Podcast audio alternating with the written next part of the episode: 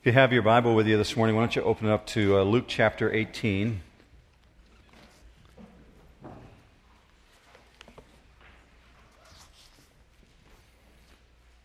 Tell you about an incident I had happen um, in my life while you're turning there. So sometimes God, God brings need, people who, who need God right to your front door. And um, yesterday, a car pulled in my driveway. Uh, mind you, there was an electrician working at my house, and um, we were busy with things outside, and I saw this car pull up the drive, didn't know who it was, didn't recognize the car, and as I got closer to the driveway, I saw four people in the car. Um, two people got out, came to the door, holding little pamphlets under their arm. You've had this happen to you, I bet. Okay? Um, so as I get closer, I look to see if those pamphlets are what I think they are, and sure enough, says the Watchtower on it, and um, individuals are Jehovah's Witness. Now, um, I have an electrician there who I'm paying an hourly rate to. And I'm thinking in my mind, I really want to get on to the things that we're supposed to be doing. So in that moment, I have a choice. Um, do I dismiss them and tell them, I've got other things to do, I'm really not interested, go away? Um, or do I engage them in conversation? I chose the latter and I, I, let them start out with their, their spiel. Um, it's very hard to get a word in, you know, when they start the first three minute thing. And um, as, as they got a little bit further in and telling me about the purpose of the Jehovah's Witness, um, I stopped them and said, um, I'm a pastor, and um, I lead a fairly theologically based church over in the Haslett area. And in that moment, it was so fun to watch their eyes um, sparkle open. Um, Vernon, the, the lead individual, said to me, um, No one's ever told us before that they're a pastor when we come to the door. We're not sure why. If, I'm sure we've talked to pastors before, but they don't typically tell us. I said, Well, I'm not sure why either, um, but I would like to explain to you the error of what you're presenting. To which I heard, Oh, we're not in error. And I said, Oh, yes, you're in error. And let me help you with this. So we began what turned into a 15 minute conversation. Um, here's the, the, the remarkable thing, and the reason I'm telling you. If we really believe that we serve a God who will do exceedingly abundantly beyond all we can ask or imagine, we have to think in moments like that or in moments like Nate and Courtney were talking about when we hear there's 7,000 freshmen coming on campus, that it's really in the best interest of the kingdom and God's best interest, his desire, that he would see people come to know who Jesus Christ is. Okay? So, the reason I'm telling you this is I want you this morning to begin thinking of people in your life whom you know who are living in darkness so, for the sake of the Jehovah's Witness standing at my door, I said to them, Here's the problem, and here's where we differ. You do not believe that Jesus Christ is the living Son of God, the Lord of Lords, the King of Kings, the Majesty on high. You believe he is a created man.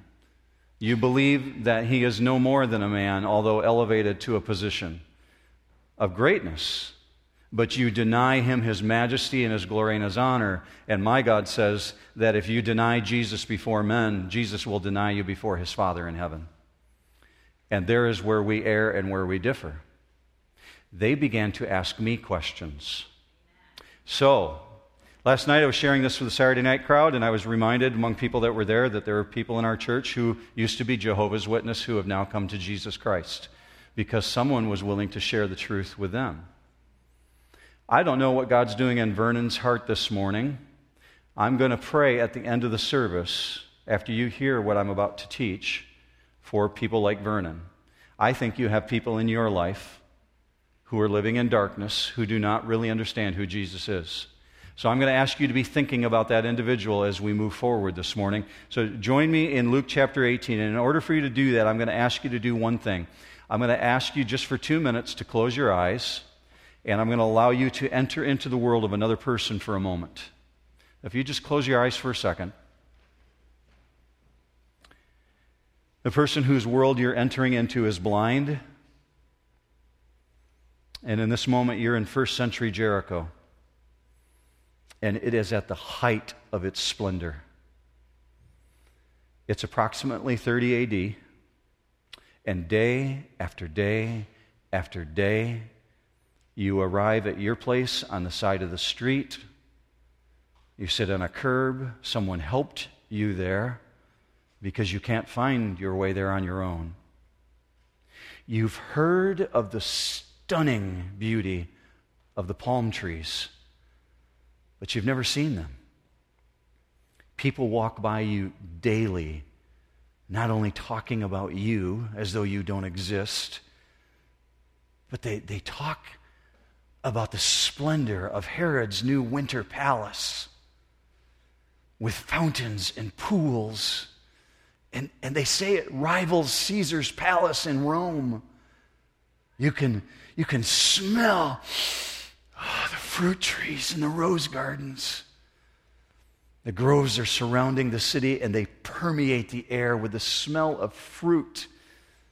But you've never actually even seen a blossom as a bee pollinates it in the spring. You have felt the warmth of the Mediterranean sun on your face, but you can only imagine a sunset. You can open your eyes now. This individual whom I've just described to you is very real, knows the emotions that you and I know, the same feelings that you and I would have. This individual doesn't even know what he looks like, but yet he's felt tears going down his face, but has never seen a tear. His world is black. His face is very worn and very, very tired. That's who you find in Luke chapter 18 this morning. So if you join me, and you'll see it on the screen as well, we see this blind man in Luke 18, verse 35, whom Jesus encounters. And this is how it starts out. As Jesus was approaching Jericho, a blind man was sitting by the road begging. Now, hearing a crowd going by, he began to inquire what this was. They told him that Jesus of Nazareth was passing by. So we're told he's approaching Jericho. Jericho literally means the perfumed one. Uh, that's the literal meaning of the name. Why? Because we're told that people miles in advance of arriving at Jericho could begin smelling the citrus groves and the rose gardens. Because Herod had gone to great length to construct for himself a magnificent city.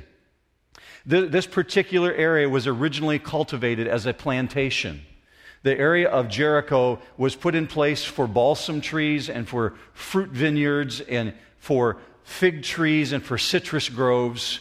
And Herod liked it so well, we're talking about Herod the Great, that he decided to build a palace for himself there. And so he took a 25 acre section and he, and he erected a winter palace. Now, Jerusalem is only 15 miles away, but Jerusalem is at a different elevation. It's a much colder elevation. And in the wintertime, the area around Jericho is much, much warmer. And when there's snow in Jerusalem, there's no snow on the ground in Jericho. And so that's win- the winter palace for Herod. That's where he wants to reside. And so, as a result of the king moving there and putting a palace up for himself, all the movers and shakers in Israel decide they want a vacation home there as well because he begins to construct ponds and pools, and it's beautiful. It, it rivals Rome. He decides to spend a lot of money. So vacationers begin showing up there. Now, one thing you may not know about this particular passage is that when you see that there's a blind person outside of Jericho, there's an important reason why. Because the balsam orchards that were put in place there, it was believed that the oil of the balsam tree would treat blindness and would treat infections in the eye. And so, not just a few beggars showed up at Jericho, but lots and lots of blind beggars showed up outside the gates of this vacation town because it's a jewel in a barren wilderness. It's where people want to be. And as a consequence of the fact that there's this unusually large number of blind people in the area, we find one blind man among what might have been hundreds begging at the gate, which is what people typically did when they were begging because vacationers were coming in and out of the gates of the city. Now, when you come to this passage, you find a little bit of a discrepancy. You, you find this one that you're looking at in Scripture, and, and people use this. I've heard individuals challenge the authenticity of the Bible based on this story. Because what you see here in Luke 18:35 it says Jesus was approaching Jericho. Let me show you another passage. This is Mark's version, Mark 10:46. It says this, then they came to Jericho and as he was leaving Jericho with his disciples, a large crowd, a blind beggar named Bartimaeus, the son of Timaeus. You see the difference? One says he was approaching, one says he was leaving. And individuals look at that and say, see, you can't trust the Bible. It's inconsistent. It doesn't have things accurately. One guy says he was there leaving, one guy says he was there approaching. Well, here's why there were two Jerichos. There's the Jericho of the Old Testament, the one that you understand that Joshua entered in, and the Jericho that was dismantled, and God said it will never re- be rebuilt again. But the foundation stones were still there. It was still known as the Old Jericho. And people went to visit it as an archaeological site. But there was the new Jericho, the one that Herod built. And so you have one author, like at an accident scene, seeing one thing, Jesus is leaving the old Jericho, and another author writing, Jesus is approaching the new Jericho. That's why you see what you see here.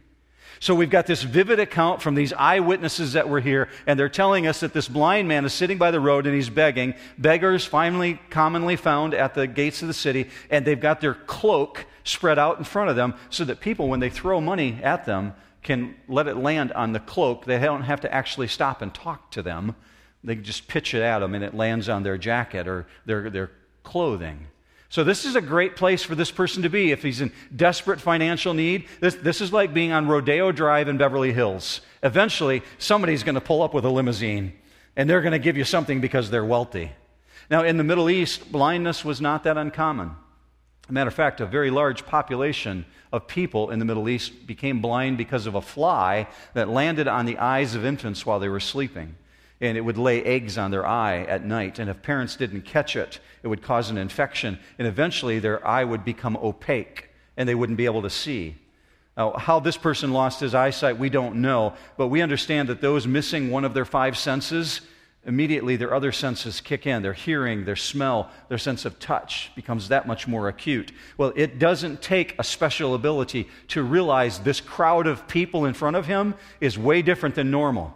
He can hear the pushing and the shoving, and it's a large crowd. According to what Matthew says in Matthew 20, it's a really big crowd that's following Jesus. Why? It's at the apex of his notoriety. It's one week before the crucifixion. That means it's Passover and everybody who's anybody is coming in towards Jerusalem to celebrate Passover. It's electric in the air, it's a party environment. So, this large crowd is more than just mildly excited. And obviously, this man sitting on the curb hears what's going on and he says, What's going on? Can't see it. So someone responds, Yahshua is walking right in front of you. Go with me to verse 38. And he called out, saying, Jesus, son of David, have mercy on me.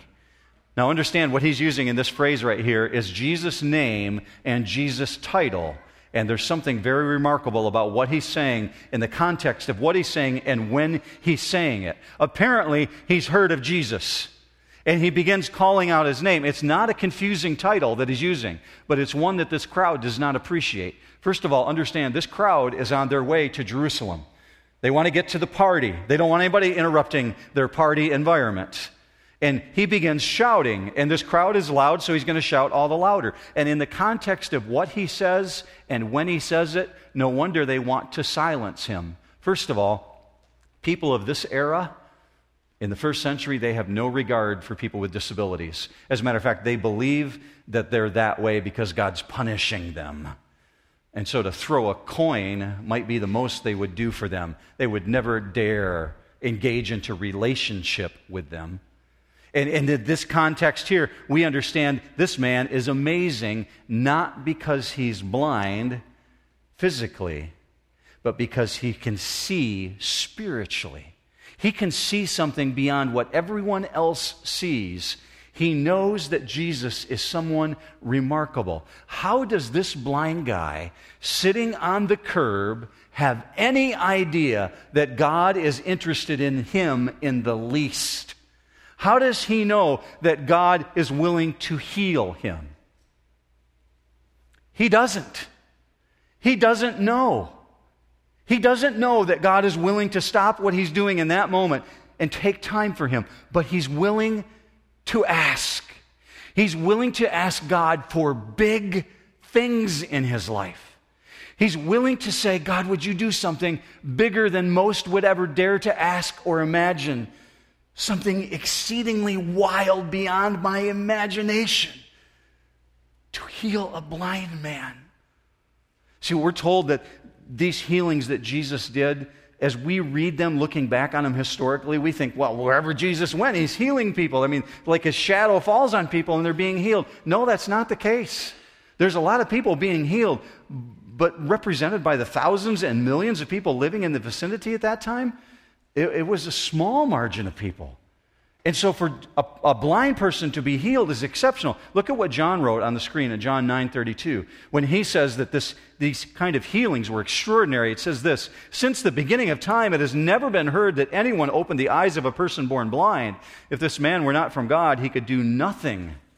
Now let's think about this title that this man's using. He's blind, sitting on the curb, and he hears that Jesus is in front of him, and he begins calling out, Son of David, have mercy on me. Understand the title, Son of David, is the equivalent of saying, Son of God, Messiah.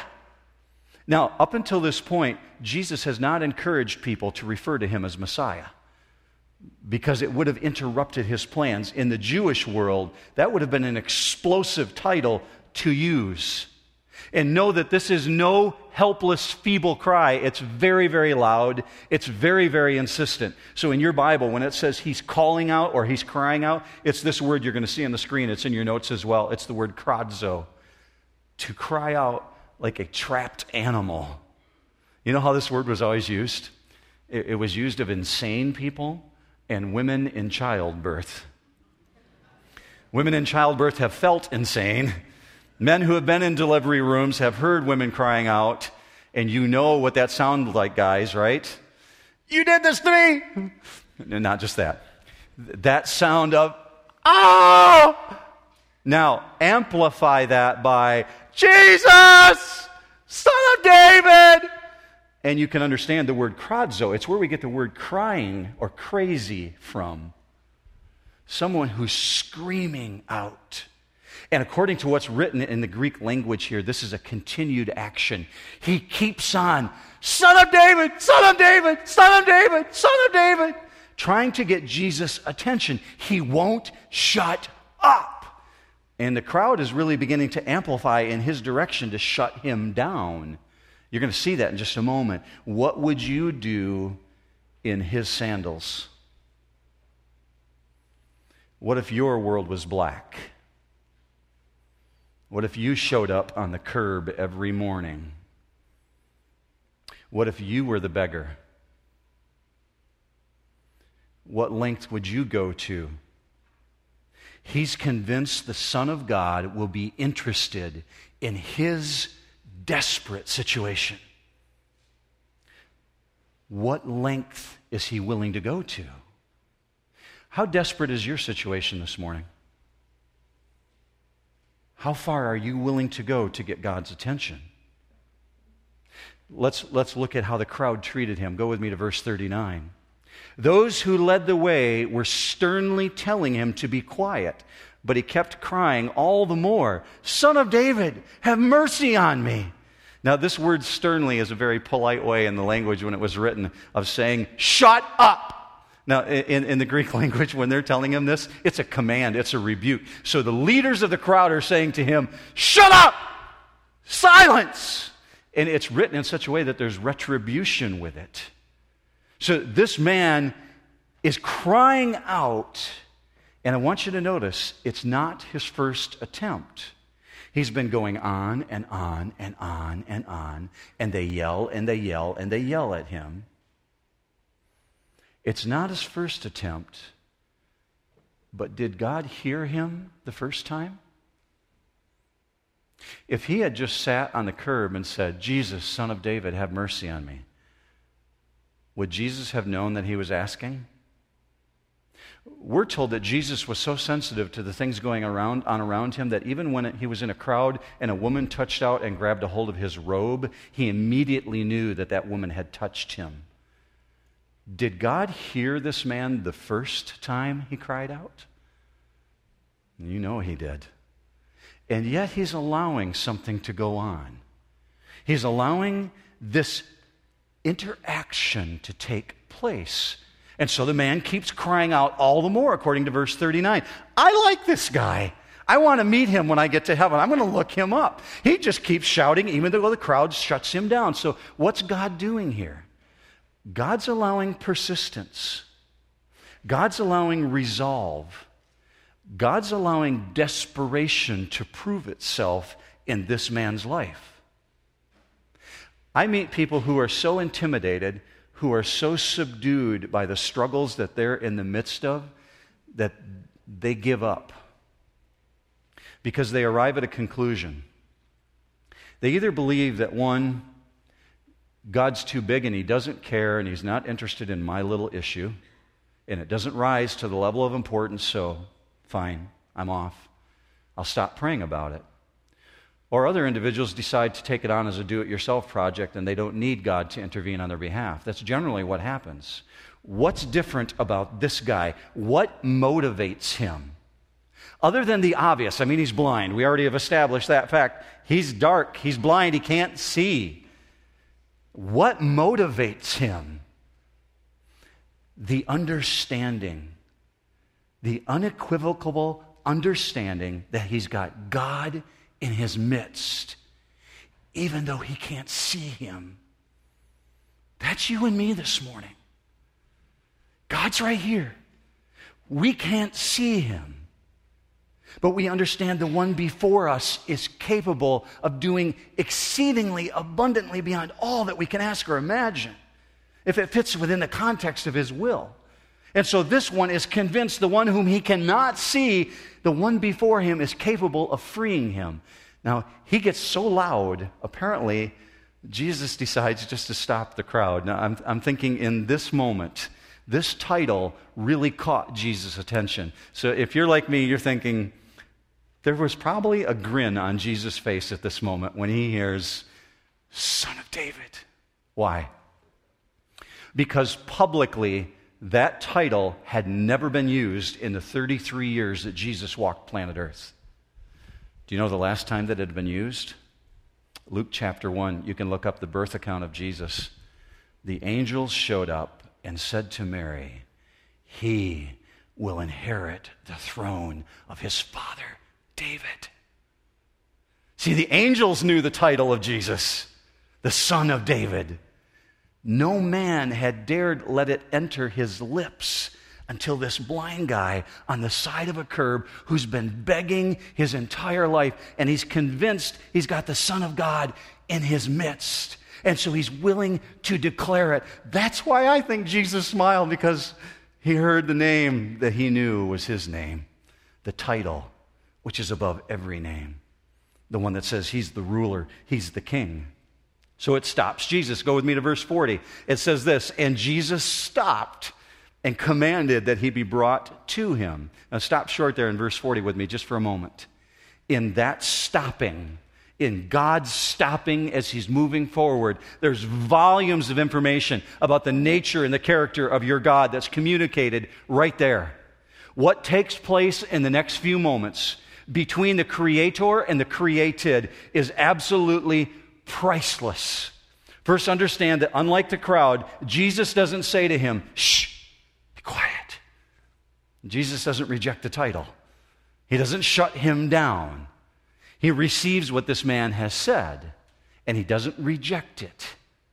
To the Jews, that title was the one title that belonged to the one person who's the Son of God. Go with me now into verse 40 again, the rest, rest of it in part B. And it says, And when he came near, he, meaning Jesus, questioned him, What do you want me to do for you? We get a nice touch from an eyewitness. Peter was there, and we understand that Mark, who, the book of, who wrote the book of Mark, was a boy when all these things took place.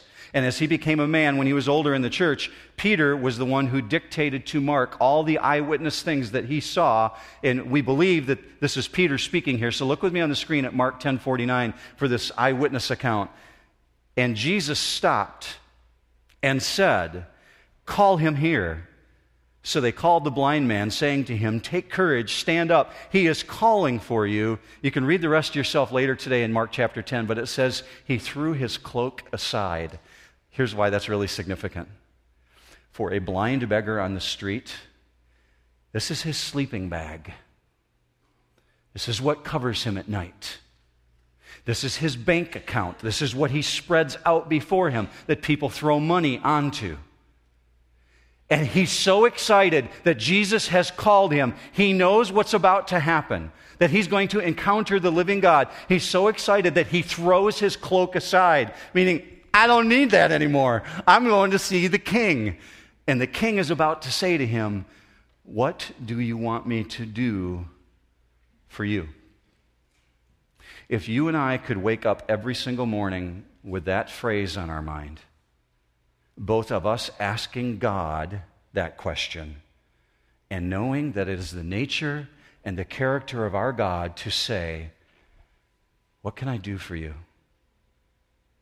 We would pray entirely differently if we could keep it in the frame of our mind that our God wants to show himself powerful, exceedingly, abundantly, beyond all that we could ask or imagine. A blind man is about to be given his sight. And here's what's fascinating to me that Jesus even asked the question.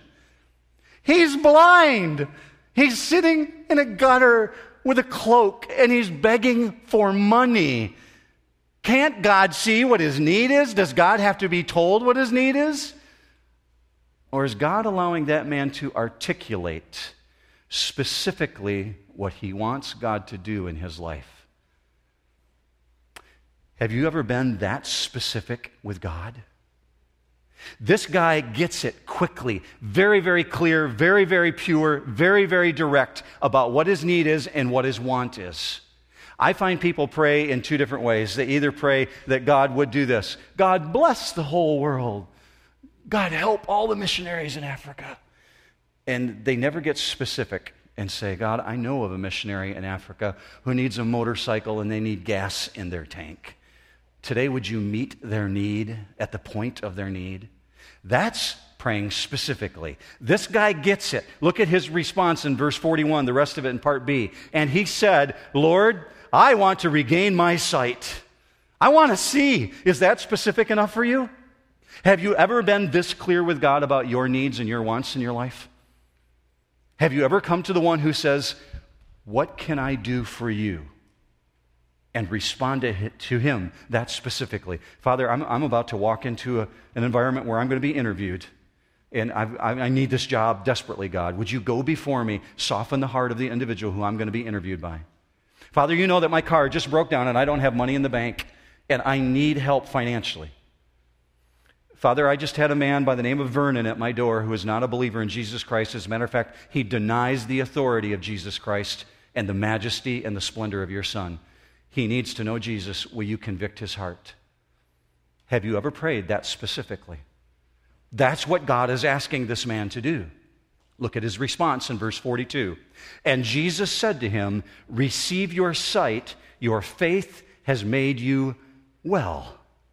Now, we get a really interesting insight in Matthew of this same situation because Matthew was there also. He saw this and he gives us an eyewitness account. Look with me on the screen at just two words. It says, Jesus had compassion and touched him. If you've been at New Hope very long, you've heard me use this word before. It sounds like a spaghetti dish, splagnidzomai, and, and it's the word for compassion. In the Greek language, you couldn't use this word with, without some exaggeration to it. So this is how it was used splagnidzomai, because what it meant was your gut ached. That's compassion, the way that it's used here of Jesus. And the next word that's attached to it is this word haptomai. It's in your notes this morning. So Jesus had compassion and he touched this person, meaning he didn't just put his fingers on his eyelashes or, or on his eyebrows. He literally fastened his hands to this man's face and took a hold of him. And so, with an ache in his gut, the Son of God attached himself, and the creator of the universe reached across the very face that he had formed himself. And in that moment, nerve endings that were dead, the synaptic nerves sparked to life where there was darkness that had dominated, light exploded on the scene, and his optic nerves come alive, and he can see red and yellow and blue and birds and bees and flowers. And the eyes of the Son of the living God looking right back in his, sparkling with delight and joy and tenderness. According to verse 42, what was it that made him well? I hear whispers. Yeah. God said, Your faith has made you well. Last week, we established the fact that that means leaning into His power, leaning into His capacity to do what could not be done in any other way. Your faith has made you well. Faith, then, is the means, it's not the cause. Faith is the means of God's activity, it's not the cause of the healing. So he recognizes Jesus has the authority to do what needs to be done, and he's going to lean into Jesus. And because he's got faith in what God can do, exceedingly abundantly beyond what anyone could ask or imagine, he's willing to say, I want to see. Go with me to verse 43. This is how it ends. Immediately he regained his sight and began following him, glorifying God. And when all the people saw it, they gave praise to God. He starts singing the doxology. He's pretty excited, wouldn't you be? Now, he's no longer got better clothes. He doesn't have a pair of sunglasses, even. He's still dirt poor. But he's excited. Why? Because he's been set free. Jesus has taken a hold of him. So, praise is the natural outflow of what God has done in your life. That's why he begins to praise God because God's been active. Now, a couple things just to leave you with as you go out this morning. Think of the fact that Mark recorded his name. He said his name is Bartimaeus, the son of Timaeus. He's no longer listed as the beggar on the street, the blind guy sitting outside the gate. You know what that tells me? It tells me that a relationship had been established. By the time Mark wrote what he wrote, this guy's part of the church, and he could point to him and say, This guy, this one right over here, it's the one that Jesus touched, Bartimaeus, the son of Timaeus. We have relationship with him. All because this man was willing to take this first step and go to God boldly and ask for something that other people were not willing to ask for because we know in Jericho there were lots of other blind people. But God had the ability right there in front of him. The guy had to take advantage of that fact that God is willing to do what he needs to do in your jobs, in your relationship, in your school, if we would just ask.